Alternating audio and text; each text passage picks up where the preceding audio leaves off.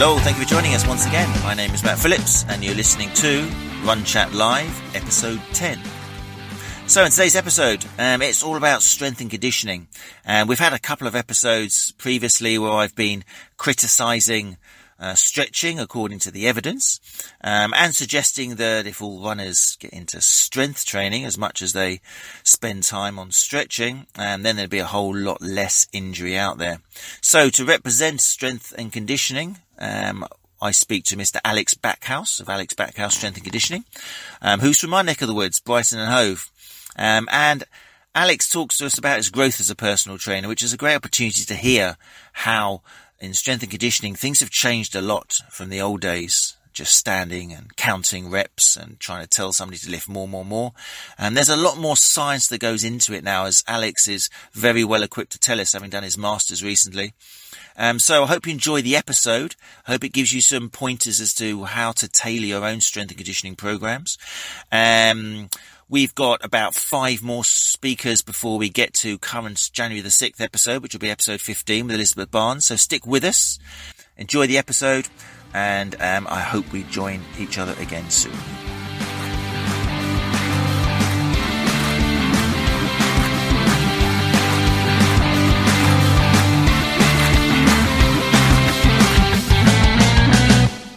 Right, we are live. It's 9:30 and it's Sunday morning and everything seems to be working on the computer.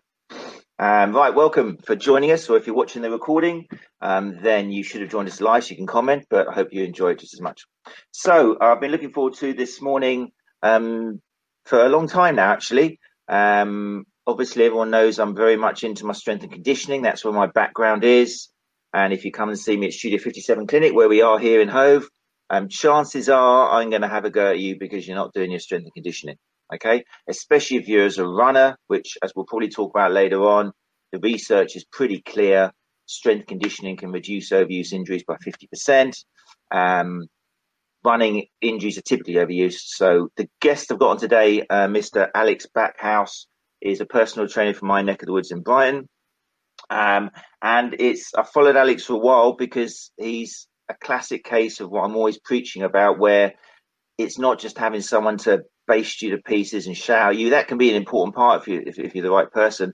But it's having an educator, a trainer, someone who understands the business, someone who's going to know when to shout, when to give you a cuddle, um, and when to just kind of like be appropriate to the person in front of you. And apparently, he gives great cuddles. So, um, without further ado, then I am going to introduce you to Mr. Alex Backhouse and ask him to take it away.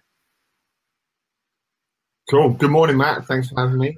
Um, I'll send you a cuddle in the post. So, um, yeah, I'm a personal trainer, I guess, even though we're trying to move away from that. Now I'm a, a gym owner, facility owner, a strength and conditioning coach, all these grown up terms rather than a personal trainer, which is what you call yourself when you just finished your first level three course, which is maybe six weeks of quite low level education, but you come out and they've boosted you up so much confidence that, yeah, you're going to train Usain Bolt and the England rugby team and you're amazing and stuff like that. So kind of moved away from that. Um, or just learned and grown that that isn't the case. Uh, mainly, I mean, we were chatting the other day. It's being around when you're around great people. It's like whoa! Like if you're the smartest person in the room, you're in the wrong room, and when you're not the smartest person in the room, you realise that there's a whole lot more that you don't know. So that's what I'm. Brilliant. I mean, straight away you've come out with a with just a gem of a saying. Um, yeah, if you think you're the smartest person in the room, then you're in the wrong room. Amazing. Um, so I'm looking forward to more clinical pearls like that. Um, the great thing I like about you, um, and I don't, I think you're the first strength and conditioning coach or personal trainer that I've had on so far. And the reason I, I like you in particular is because you have got a bit of a history. I think you referred to once as the Ken Shamrock of PT, i.e., the worst, the world's most dangerous personal trainer, which at the time, and I've been there, was like that was your medal. It was like, come to me and I will make you cry. You think you're a man? Come see me. That sounds a little bit like a chat line. No, but yeah, but people come to you because they wanted a, a, a back house blasting. So what I'm interested in, because there's still a lot of personal trainers and runners and other people who think that the best way a personal trainer is going to help them is just by beating the shit out of them.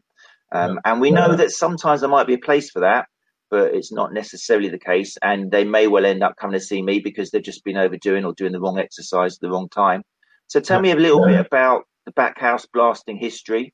I know you were involved with UFC and Invicta Fighters, and it was kind of that mentality at the time. But tell me how you developed and what courses you did, which kind of changed that. So, uh, oh, I've got an echo.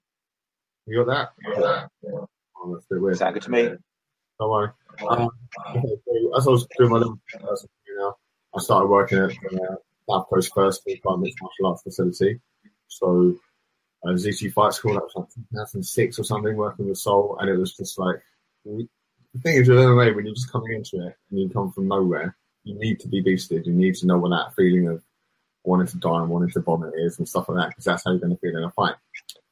But that isn't what the gym pop needs, and that isn't the be all and end all. And it is, I think, it is a quite an important component of low level mixed martial arts. Um, but once you're past that thing, you don't need it anymore. Uh, without going off topic, like if you started amateur boxing from the age of 10, by the time you're 20 and you're into mixed martial arts, you're not going to get those that adrenaline dump and those pre-fight nerves, and so therefore you don't need to be beaten until you puke. You just need to be really good at your job. But anyway, so uh, training at fight school, started training the, the fighters. Like, hey, when this guy fights, but he also knows loads of stuff about training. So let's listen to what he says. That kind of works. And then started following some of the top strength and conditioning coaches for fighters, so JC Santana and stuff, He was training American top team a lot, it on on YouTube, so that's important. So I would go out there and study with him. Uh, but yeah, chatting to JC, like, he's a smart dude. Uh, he was doing his, I think he was doing his PhD when I was out there with him. Um, and he gives, they give all the bravado, but he also got to be very clever at the same time. So he's referencing studies and doing this and say, well, obviously we've got these core principles, but when you try and deliver a course, like a two day course, you don't go into all that stuff. You have to have it. Anyway, so I think that the biggest one for me was when I started doing my master's at St Mary's. Um, I had to do a couple of uh, non-degree entrance courses just to see if I was okay, and got through those. And it's just like, whoa, just talking to like legitimate geniuses, almost like yeah, borderline uh, idiot savants. Is that the word? It's like just like, oh my god, dude, I'm scared talking to you. They know so much about research methods, um, strength conditioning, sprinters, just just everything. They know the lot, and they're just yeah, dangerous amounts of knowledge. I'm like, wow, I'm no longer the smartest guy for a 20 mile radius. So that was good. That really opened my eyes. And the way they taught the course was that you just need to go away and learn and current best practice. Like, are you a best practice practitioner? So, and I guess as long as you are best practice, at least you're ethically, you know I mean, doing the right thing. So at the time when I was beating people, I thought that was the best thing. And I'd done my research and I'd learned I'll still be beating them in a push pull legs, whole body variation. Do you know I mean? Like uh, interval training, everything be structured and planned and periodized. However, it might not have been what they needed. Um, so yeah, just uh, it's a Mary's way just to be best practice, evidence based, um, intelligent, and yeah, really critically thinking about what you're actually doing. I was really. We had a chat the other day when you were kind enough to invite me on your um, whiskey and barbells um, web chat about the master's degree you did, and I was just blown away because I'm always harping on about how so much of the um, CPD for therapists, um, people involved in health and industry, just doesn't encourage any form of critical thinking at all. And there's a reason for that. It's because most of these CPD packages are proposing my way or the highway kind of mentality. It's the way they sell themselves is I'm a guru, I know everything, this is how it is. And the people who go along just lap it up and they're willing to pay so much money. But I was I've said before in these web chats that if, if your course is good, if your guy is good, then he needs or she needs to turn around and go, right, challenge me. What do you think? Is what I'm telling you makes sense or is anything you don't get? Maybe I'm wrong, you know? And from the sounds of it, your masters, where you just said it was encouraging critical thinking and looking at the evidence and best practice, that just encouraged that from day one, did it? Yeah, yeah um, the best way to at more than if it's current deep into the actual research research methods they uh, study. Even if you come up with your own training. So it's like, what do I, is it full body weight? Is it this? Like just thinking about what you mean, what you think you know, and how everything to your clients. So, um, one example of John gave John Goodwin was like, extremely smart dude. It's like, okay, so if you really do the research and that changes everything for you, then your training philosophy has to be pretty I mean, built on weak foundations. Like I read one thing or one guru says one thing, I'm like, yeah, that's the way, and therefore I'm going to follow that forever. Like, whoa, okay. And it, but like you're saying, that's how it is these days. Like it's my way or the highway. People it's like someone says one thing about keto or carbs or something. It's like oversimplified nonsense. If your philosophy is that weak that it can crumble when you hear that without physically thinking about it or maybe analysing it or checking out the research behind it, then yeah, maybe you weren't in a good place to start with. Or if you do have a strong training philosophy, like, okay, that does sound interesting. That brings into question what I kind of think. Let's go and look a bit deeper. Like like pose running, for example. It's like, okay, that sounds like the be all and end all. Let's have a better look. Oh yeah, actually. No. So you've got to be have a solid philosophy, but also have the skills to question the stuff that challenges it. So you did, yeah, you did a thesis or on pose running in particular, didn't you? So what was it you you without slugging it off too much because those will be shut down, obviously, because there's the powers that be. But and there's good in it. I, I, hasten to add there is a lot of good in all of these running um, forms and DVDs. But like like I say, once they say this is the best thing for you, and they haven't even met you, they don't know your history, your medical history, the way you move, they expect you to run a certain way. What was it about pose that kind of highlighted these things about you have to critically think any form of any school of thought. Yeah, it wasn't that um, ripping up on the part. Not ripping it apart. Maybe it isn't as it is. Uh, it was just there's just a lot of it, and like you say, the main things that those broad um, statements that is, is, suitable for everything. So tempo, forward lean, and it's the fact that yeah, gravity. Yeah, well, like we discussed the other day, gravity can't make you run faster and and the arms thing, like you were chatting about that, how the arms are used in propulsion. Tell you what, when I was running up Box Hill yesterday, I used my arms a lot for propulsion, and so anyone who says arms aren't used for propulsion doesn't actually understand how the body works at all. So yeah, yeah. This, um, is, thing, this is where this is where as a classic example. Some people who have done a course, imagine they're kind of talking to you, and you go, "Look, I was doing Box Hill yesterday. I was running up the hill, and I pumped those arms, and it helped me." They'll still stand there and go, no, no, no, they didn't. And you go, no, mate, listen, I was there. They helped me. No, no, no, they didn't. And that's just a classic blinkered thing, isn't it? In the same way that, like, um, that a leg extension is good for, for quads or for, for squatting. It's like, no, it isolates the quad by itself. So if you think the arms don't help you run, then you think leg extensions are great for legs because they're not connected to the rest of your body. So it's like that. It's like squats. The, I mean, load is here everything's traveling through that down to my legs yeah, it's it's it's so blinkered and so, and it's just old school and yeah, yeah, it's just wrong, isn't it? Like everything's connected, everything. If you if you if you're in front of a room of newly qualified personal trainers, bearing in mind that, like I tried remembering that quote the other day, you know, the truth will set you free, but first you'll be mm. pissed off. So you can't just tell everyone it's nonsense what you learned or fifty percent of what you learned how would you how would you kind of introduce to a newly qualified group of PT students that they need to kind of challenge a little bit what they've been taught? What would you kind of say? Yeah, mean, so there is no one does this thing. Not saying cheesy quoting Bruce Lee. So I mean, treat everything as useful and take take what is useful, disregard what is useless, and remember that ninety percent of everything is going to be fluff. And that's, that sounds quite disrespectful, but yeah, an exaggeration. But there's one good thing. I used to do it on martial arts seminars, and the, the top sensei would say, if you take away one thing today, then it's been worth it. And it's true. It's like, okay, so from that two day course and that 300 pounds and those 16 CPD points, just take one thing. And it's probably something that the instructor said that's nothing to do with the subject. But there are lots of good things. Everyone's a little bit right, but no one is 100% right. And there is no one way again, another Bruce Lee quote, there is no one way. Yeah, it's what works for you, it's what works for your client, because your clients are different to my clients. Yeah, yeah. I understand, yeah. That's brilliant. Yeah, if all else fails, quote Bruce Lee, because you can't go wrong with what he said. But that was the whole philosophy, wasn't it? His old Jeet Kune Do, and that was like, don't be fixed to a one style. His style was the, the form which did had no style. You adapt your opponent and that sort of thing. And, and yeah, you're perfectly right. That's the way we need to to treat when any person comes to us and we need to start working with a person instead of of, of, of, working from a book and just giving it to the person in front of us. I'm sure that applies to clients who come and see you with certain goals, um, and definitely people who come in who are injured. So, talking yeah. of goals, I mean, you've got a really great presence on social media, which is great because I see social media abused so much with these kind of most important muscle that needs to be stretched in your body and all this crap. But I love your social media presence because you do drop little gems of, like you just said, across the board. You've got some great videos, um, not just on exercises, but on nutrition as well, um, and just kind of life coaching stuff. Um, one thing I particularly liked um, was your Beat the Dad bod, and that seems to be the kind of market which you uh, work with now. It's a lot of guys, well, my age really, I've got to say now, with kids who need to realize that, you know, when you get older, you need more recovery time. You can't treat your body like a 20 year old or, or you're just going to end up seeing people like myself down the road.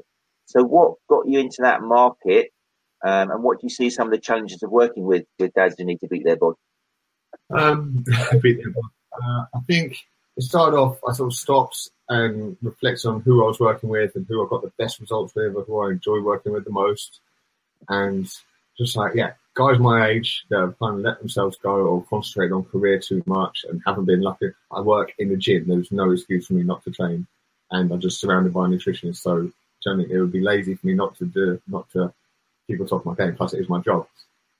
And they listened to me and it's like, it was like chatting to a mate, but a mate who'd been at university for four years about stuff. And I was like, okay.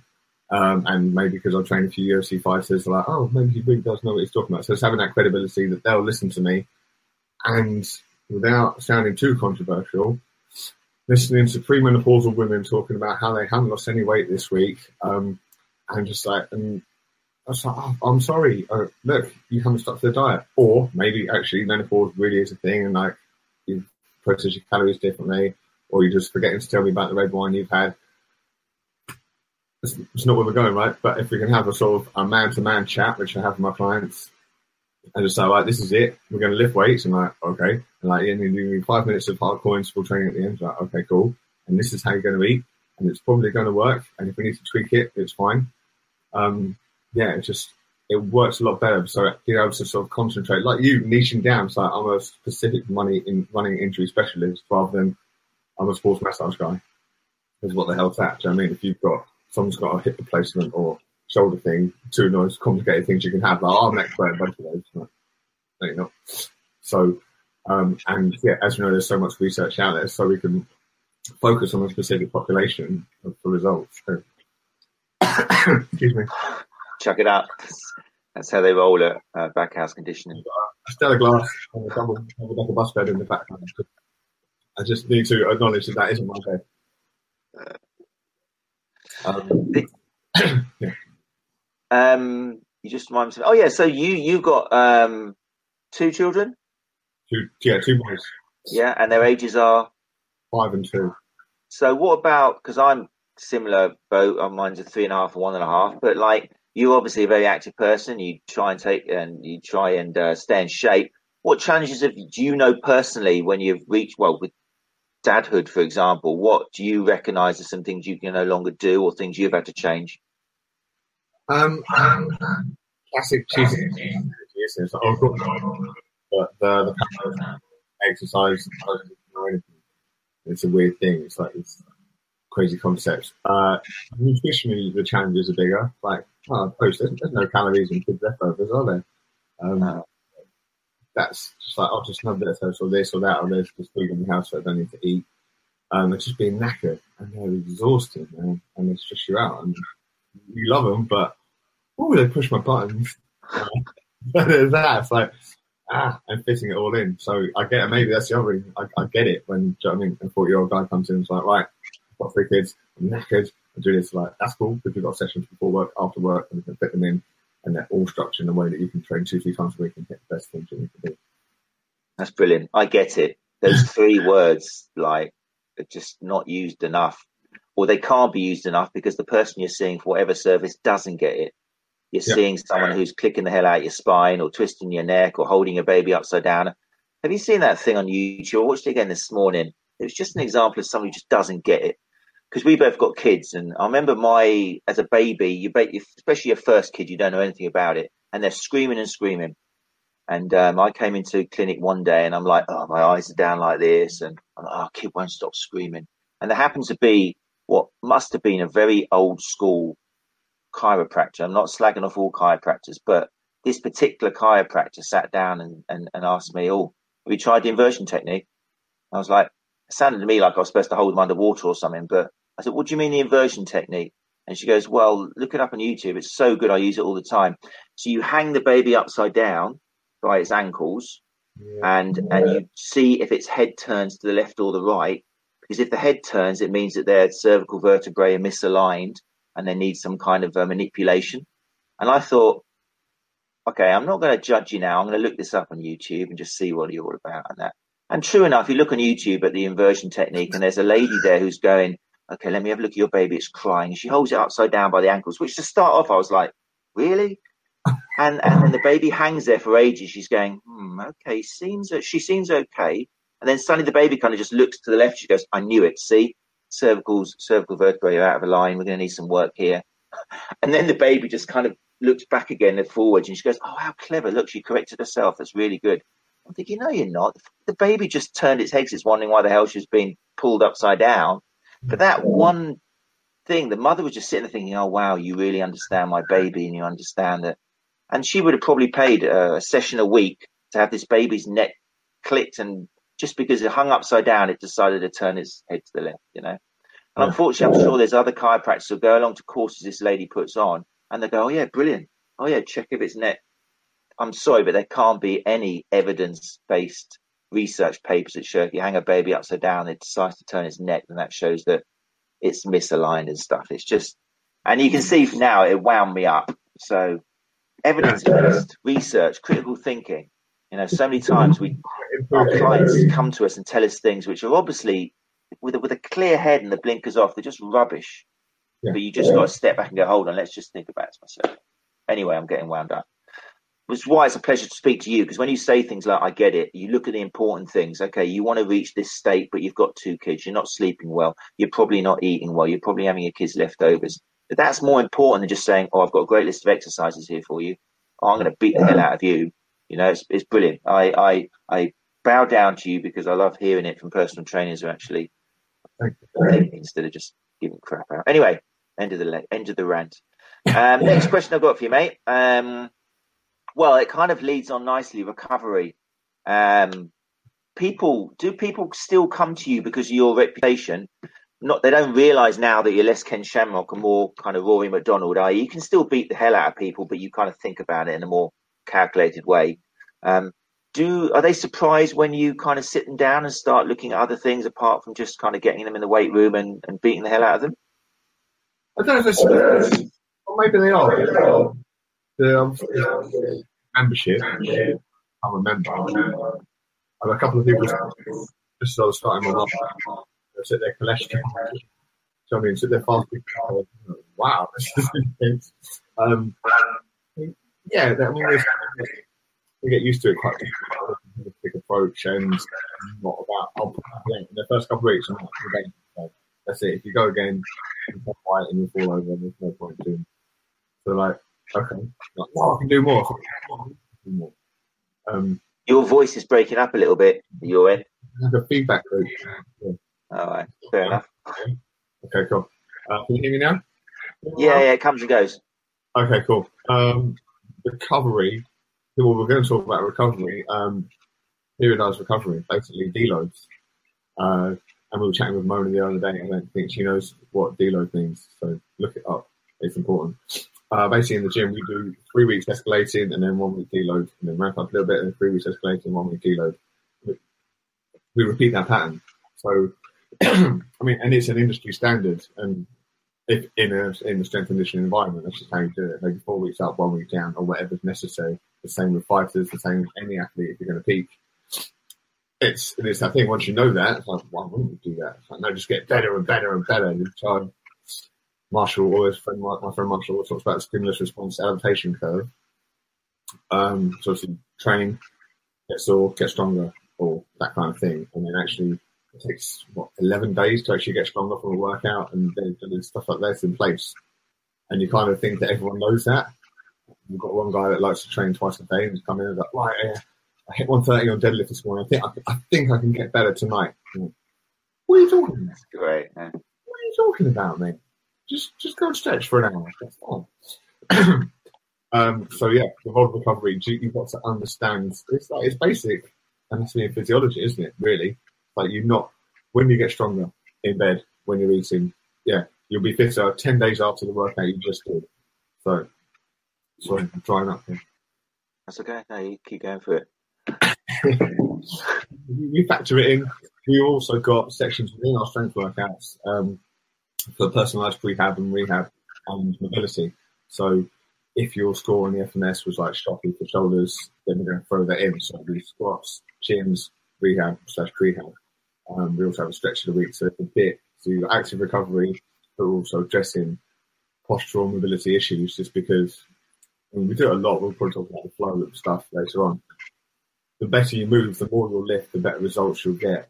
It's movement is so important. The amount of guys that come in never done a walking lunge, I know. So they've been to the gym for five years with a trainer. They do cross trainer, leg extensions, chest press, and that pull down. Like, well, okay, let's do a lateral walking lunge or backwards walking lunge. And like, yeah, yeah. So yeah, obviously your guys, runners tend to move a bit more, but very, very normal, I guess. No, brilliant. Yeah, yeah, movement. I mean, that's what I'm kind of always harping on about. And yeah, you're right. People still kind of go to gyms, and the gyms are still partially to blame. For people, it's the old classic of, of you know, you sit down, have your breakfast, you get in the car, you sit down, you go to work, you sit down, and then you go to the gym in the evening. And guess what? You sit down at the machine, do some lat pull downs, or you sit down, or you lie down on a bench and do some chest press. Or, and again, if you just stop and think, okay, why am I at the gym? What am I trying to achieve here? Am I just trying to get better at doing chest press? No, I'm trying to get better at being able to get out of a chair, to move around, to pick up my kids, to move. You know, so exactly, yeah, you teach people to move, and they'll get strong in the in the process. Um, yeah, and recovery, like you say, it's a huge thing. Not enough people stop and think that the whole exercise, running, lifting weights, that's all catabolic. It's all destructive in the good sense of the word. That you need to break stuff down um, um, in order to, like you said, the adaptation curve to stimulate adaptation and strength increases. Or, but it's not unless you go through a sufficient anabolic stage where you're sleeping and you're eating and you're de-stressing and just having a clear head because that's all catabolic as well if you're stressing out. Yeah. Um, yeah. So it's great that you keep your clients aware that recovery is so important and you don't let the guy who wants to come in twice a week just keep doing it because you're, you're not going to get gains, mate. And you explain it, you know, and that's part of the challenge as well. So that's yeah. great to hear some stuff. I'm hoping that some person, young personal trainers will listen to this and, and pick up some of these gems from you. That's good.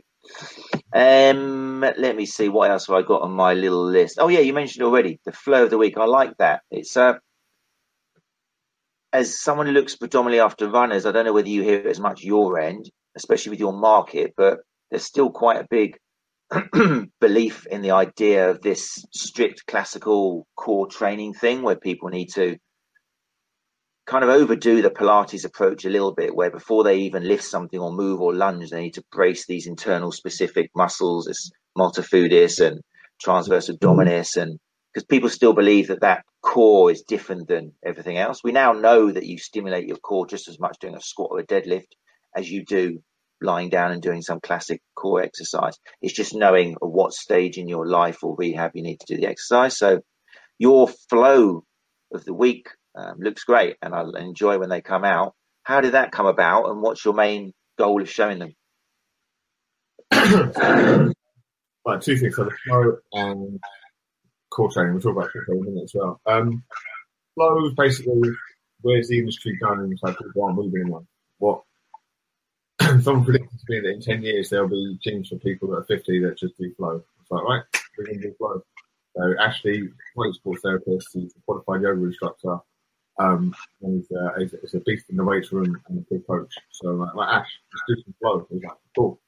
And so do like movement prep, like or just mobility, like like hip flexor stretch, classic opening, and then we started to evolve it, and each one gets better. So actually running through like a squat pattern of the flow, so like we're going to open the hips and we're going to stretch hip flexors and glutes and get stretched in the right way, but rather than in the same way, the ecological validity like like we're going to talk about with the core stability training. It's like, well, lying down and plank for five minutes, that's not related to anything really, is it? So just doing a static stretch. Whereas if I can get past to the grass and then do some thoracic opening here, that's going to be a lot more specific to what we want to do.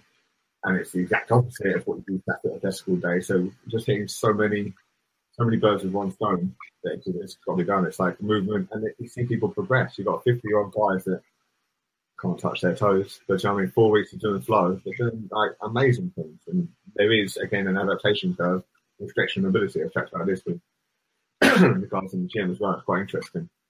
Um, so yeah, just like you've got to bear that in mind. You need to keep doing the movements, and the movements probably are a more tangible measure of progress than the stretch. Like in the sit and reach test, for example, it's like okay, sit and reach boring, but can you get your arms over your head with a broomstick with an inverse grip and stuff like that? And you find that after five days of doing it, you will. And it's like okay, cool, that's much more interesting. And now I can touch my toes, or now I can do this.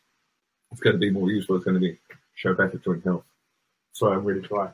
That's great. I just hope you make it through to the uh, yeah, yeah. No, um, it is. It's the whole um, kind of ability over flexibility. It's teaching people that it's not a case of just touching your toes. It's the journey um, from the beginning towards your toes that you need to be good at and doing a certain way, rather than just trying to touch your toes or trying to get the broom handle somewhere. Or and that's what I get from your flow thing. It's funny because again, th- something else that winds me out, and as as I get older, my number of kids increases. Well, it doesn't increase, but it's always two. But all these challenges on social media. I mean, I don't think there's there's something you can start a flow challenge. All the challenges I see, I guess, static in nature.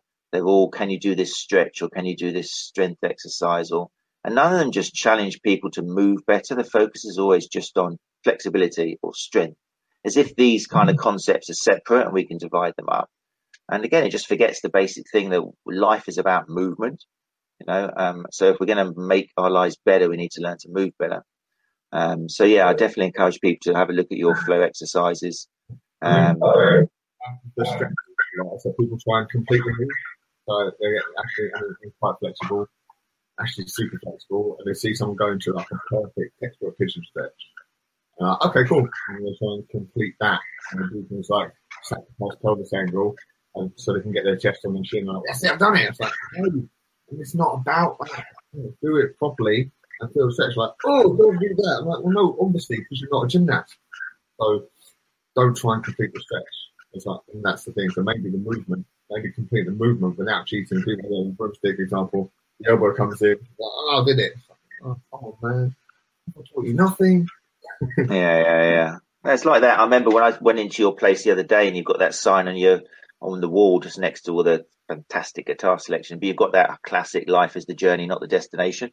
And it's the same with exercise. I think you know, it's it's a, it's the whole idea. It's like with flexibility training. It's not the destination. You may never need to, or you may never be able to get to that destination of touching your toes, or um, but it's the movement of trying to get there. Not even trying, just moving in that general direction, which will aid you.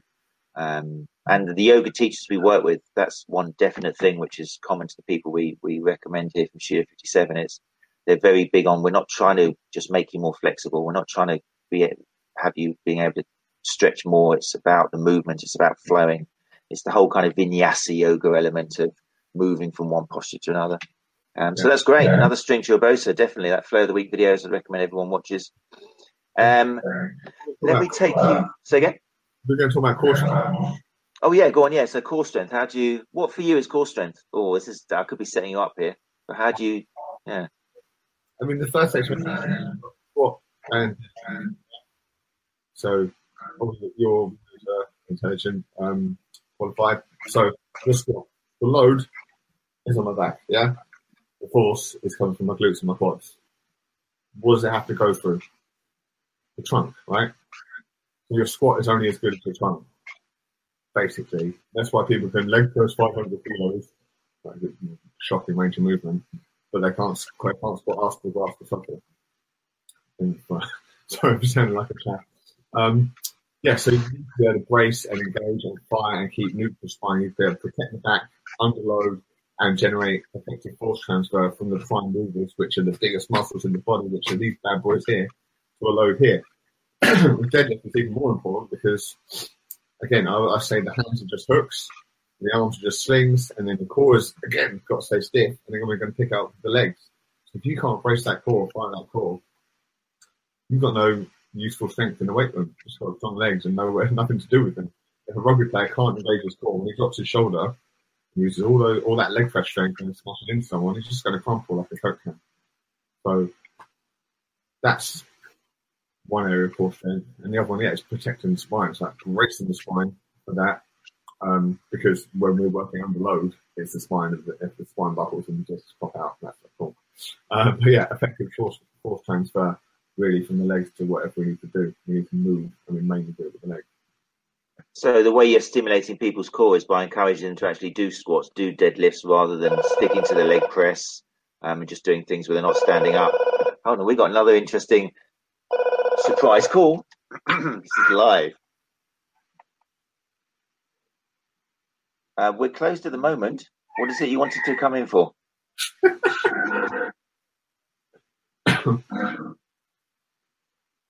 All right. Well, you actually called us live in the middle of a broadcast we put out where we're talking to people on Facebook. Um, we actually opened the doors at 11. Um, but you in the area or are you okay to come back in like 25 minutes? Is that okay? All right. Thank you very much. Speak to you. Bye. You can tell there from my fantastic business model. Just go away. I'm talking to Alex Backhouse. Um, no, it's true. We do get people dropping off the street, which is great. I mean, I'm pulling in to get in the neck now for just not like like disappearing, and well, they'll be back. If they're really in trouble, they'll be back. Anyway, yeah. So you're saying, yeah. So core training, yeah. So do you get people to do you lie people down and start feeling for their kind of like transverse abdominis and getting them to kind of clench their buttocks and see if they can isolate core and stuff, or are you just getting them to stand up and lift heavy? One cues. It's all about your headline that. That American guy, he's the first person I've ever known uh, to use the same cues as me, and I'm like, right, stand up straight, point your stink fringe or point your chocolate starfish forwards. And that's how we're going to get a posterior pelvic tilt, and that's how we're going to engage your glutes in the correct way. So I'm all about cues that guys in my gym can relate to. Like rather than right, give me a posterior pelvic tilt. I really want to engage this and do that. It's like, no, point your bum hole forwards at the guy in front of you. It's like, okay, I can do that. And so, what do we do? We do dead bugs, and again, I give the most basic real life cues, like just squash the floor with your lower back and do this and drive this. I don't give. As soon as any of my coaches say anything that's got more than three syllables, I'm like, no, no.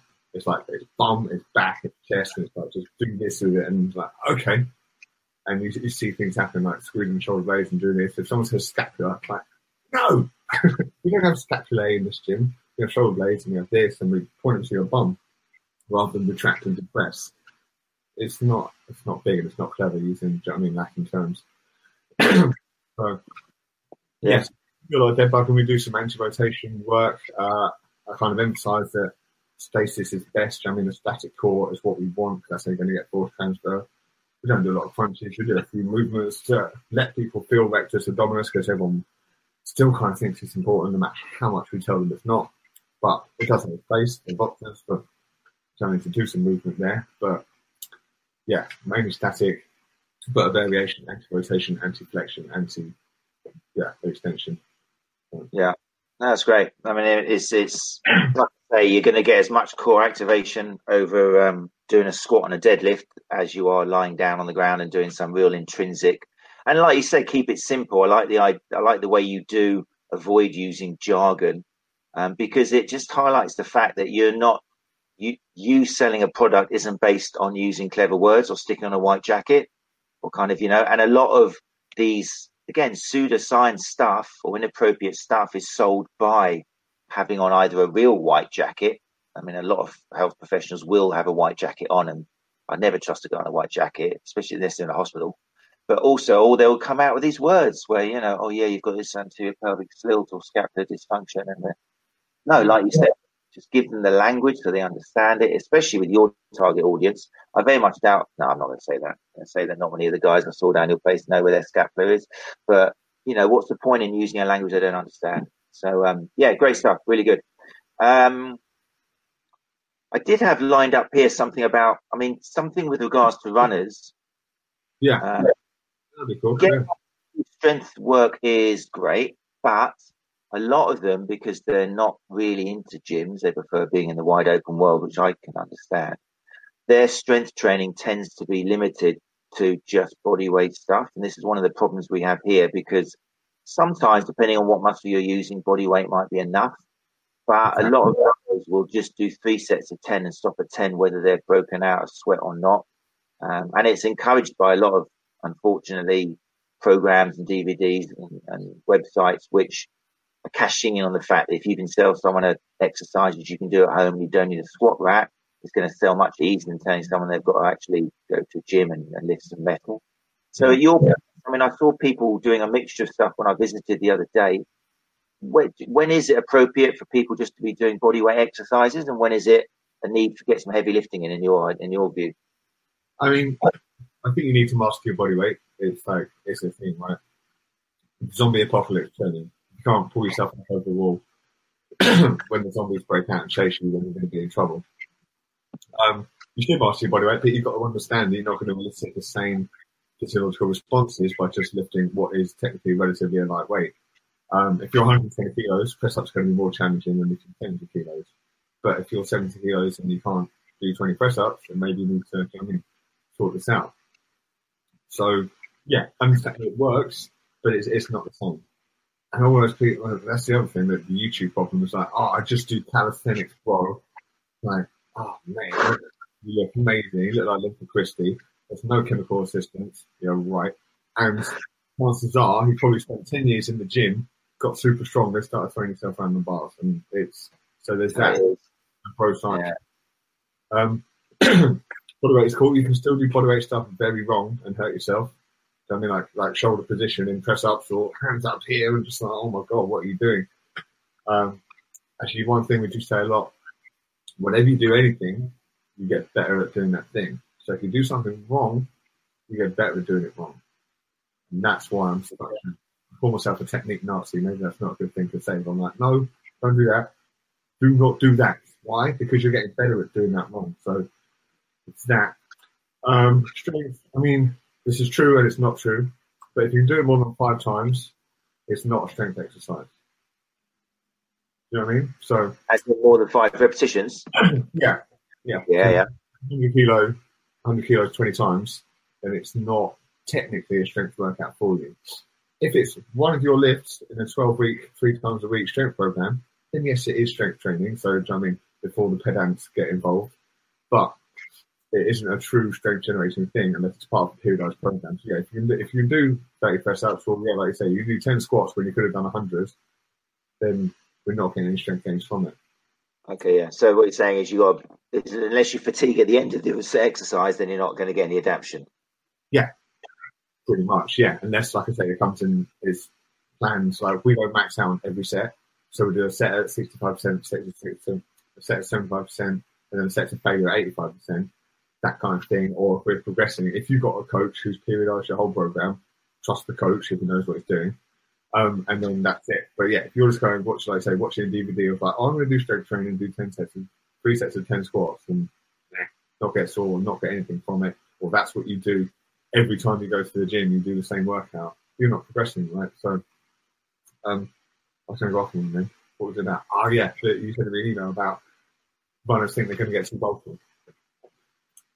good luck with that, getting too bulky whilst running 50 miles.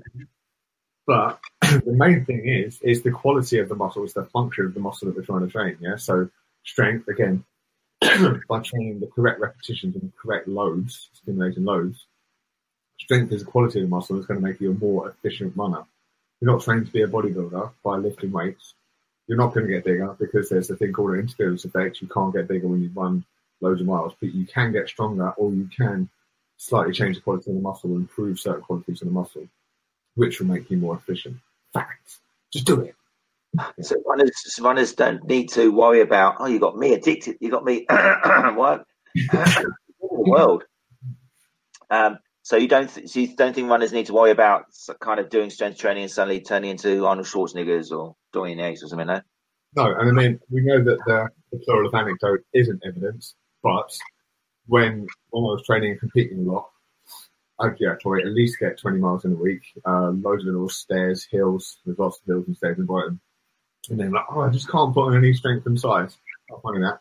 And then osteochondritis, uh, osteochondral defect, popped it in my knee off. Pretty much stopped running for two years. Like, oh, yeah, I'm getting a bit of muscle now. Finding that. So yeah, yeah. So that's not a thing, but loads of other factors at play. calories, age, stuff like that. But yeah, guys, runners, you will not get big just by doing heavy squats. And again, back to the numbers, less than five with strength I'm using really hypertrophy. So you have to go six eight and above. Eight to twelve is when you're actually going to grow, and that's not what you're really interested in. So go heavy, go fives, go slow, make it hurt. Yeah, get stronger. Actually, get stronger. And it's when you like we were chatting the other day. It's like if you actually make them question stuff. Like if you can do 100 but you only do 10, did it have any effect on the body? I'm like, no. Uh, yeah, yeah. I'm using metaphors and training to educate. Very nice. So we like hearing the word metaphor here. That's a good word to use. Another metaphor. Yeah, that's good. Yeah, like you say, yeah, it's um, and, and uh, it is often a case of just saying to the to the client or patient, why why are you stopping at ten? And they go, well, because I was told to do three sets of ten. And it's like, okay, but why do you think they said do three sets of 10 and not three sets of 15 or three sets of 20? Or, and there is a bit of this magic number in the industry of do three sets and make sure it's, but in reality, it's training for what you, you need. And what you need is to have cause an adaptation. It's all about stress adaptation. So to get that adaptation, you've got to push your body past a certain limit. Um, and then your body will adapt. So if you don't, you just do your 10 and you could have done 20. Well, what are you going to, it might be good for maintenance it might be good for just mobility or practicing a particular skill movement. And a bit like, yeah. really good for so, okay, if you just want to go out and run 10 miles a week, and that, then, then or run 10 miles three times a week, that's great. If it clears your head, means you don't shout at your kids as much, do you know what I mean? You know I mean? Have a Michael Douglas incident, then that's cool. But if you want to train like an athlete, progress, win your event, all that kind of thing, then yeah, it's important to train properly. There's so much information out there now. It's, it's, it seems silly not to do so, right? Yeah, yeah. No, good. The state of mind thing's a whole other subject as well, because you might have people who, by doing their set of ten, they're not reaching fatigue, but they feel like they're um, exercising themselves, so psychologically they can be more prepared. So there is an argument that yeah, you can get strength increases by just going through the motions, but yeah, you're limiting how much you're going to get. Okay, that's all cool. That's all good. Where are we? Ten sixteen. Um, roll of recovery we've done, flow of the week done. Right, well, we've reached that point where I'd like to ask you a few questions, which, um, like you did to me last time, it's not going to. Fine, let's. Uh, no, it's not going to be uh, what's your favorite song or what would you train to or no. Um, it's going to be. Um, I want you to give me three things again, thinking of the young personal training crowd, thinking of professionals who hopefully will get to watch this video, um, three things which you were told or learned in the early days from your, your learnings and certifications in personal training, which you now know through experience or through looking at the research are either completely wrong or just much weaker than um, they were given to you at the time or you were led to believe at the time? Mm. I just let him squirm and sit there like he did with me when he asked me about the song. Yeah. Well, here we go. Not to be a smarter, but like we said, everything is kind of true. Right? Everything's a little bit useful. so, they, I, I can turn the question around. I don't know what your next question is, but there's things that are more important than maybe they're they're given credit to. So, the idea that you can't just go in and do a healthy workout, blah, blah, and get results by not really working hard and not putting effort in. I don't know if that was ever taught, but no one ever said you have to kind of like, do you know what I mean? Dig deep a bit and you will get so much better results if you work hard in a controlled, progressive way, like sweating, pain, like the burning sensation, all that stuff. It's like effort, actual effort. That is that is essential, like intensity, for want of a better word. That makes sense? Yeah, that makes sense. Approach that and like one go, you're just gonna have to get go balls out sometimes. Not all the time, but you do have to do it. But again, maybe CrossFit they say you have to do it a lot, but that's a whole other argument. What else isn't true? A lot of the nutrition stuff, again, because it, it depends. So, like carbs, like carbs are evil. You read all the books because people could write a whole book of unfounded truth about carbs and sugar, but then actually some of that stuff is totally applicable to overweight um, type 2 diabetics, like morbidly obese type 2 diabetics, that stuff is all true. But they sell it to personal trainers and say, oh, you've got to get your clients from this, mate. The client's got to lose his phone, right? No carbs, no sugar, just turkey breast for breakfast and kale every day. Right? Yeah, it's not going to work. Um, so yeah, adherence is a massive thing. Other other bollocks stuff that I've heard. bollocks stuff. Yeah. What's your third other bollocks stuff? I mean, the late great Charles Poliquin, very clever man, and you can literally you can see his brain going. I did did a five day course like in the man's presence to himself. And he sort of he looks up to the right or the left, whichever the accessing one is, and sort of like flickers a bit. And you can see he's literally going through a photographic memory of um, studies. But yeah, it's very cherry picking. Uh, what did he say? He said, "Oh yeah, if you have if you don't unless you have steak first thing in the morning, it fires all the wrong neurotransmitters for the rest of the day, and you'll be craving nothing but sugar." Like, wow, that sounds like a slight exaggeration, Charles. Uh, yeah, when you say neurotransmitters, it makes sense. Hold on, you're questioning Pollington, are you? Poliquin. Yeah. Poliquin, what? Loloquin, Poliquin. Uh, Yeah. No, he's dead, so we can't say anything bad about him. But he did like to say things to wow young personal trainers, and like, yeah, and create disciples. Kind of like we were saying earlier, it's like, I'm a guru, you're my disciples. Yeah. Yeah.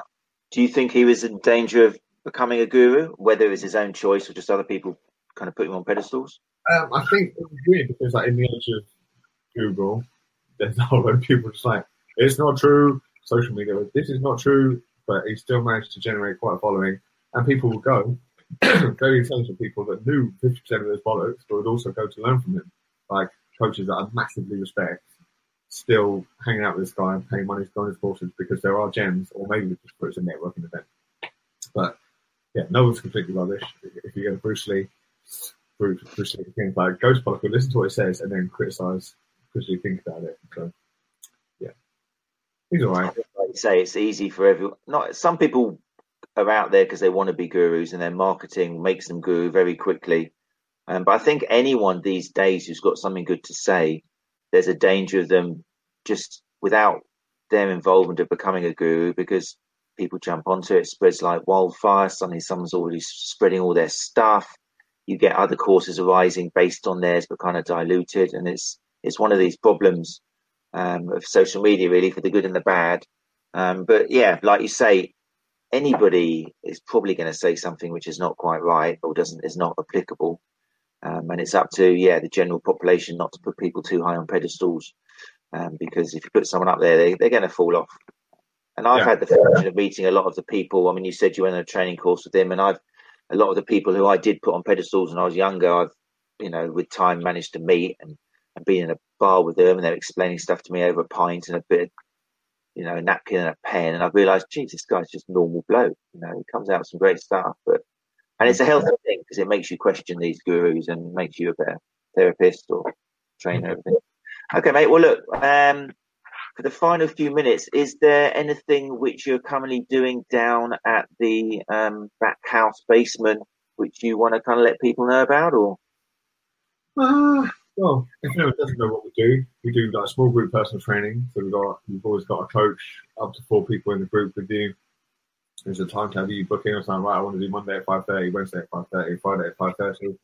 I want to come and train. That's how it works. You can come and try it out for thirty days for ninety nine pounds.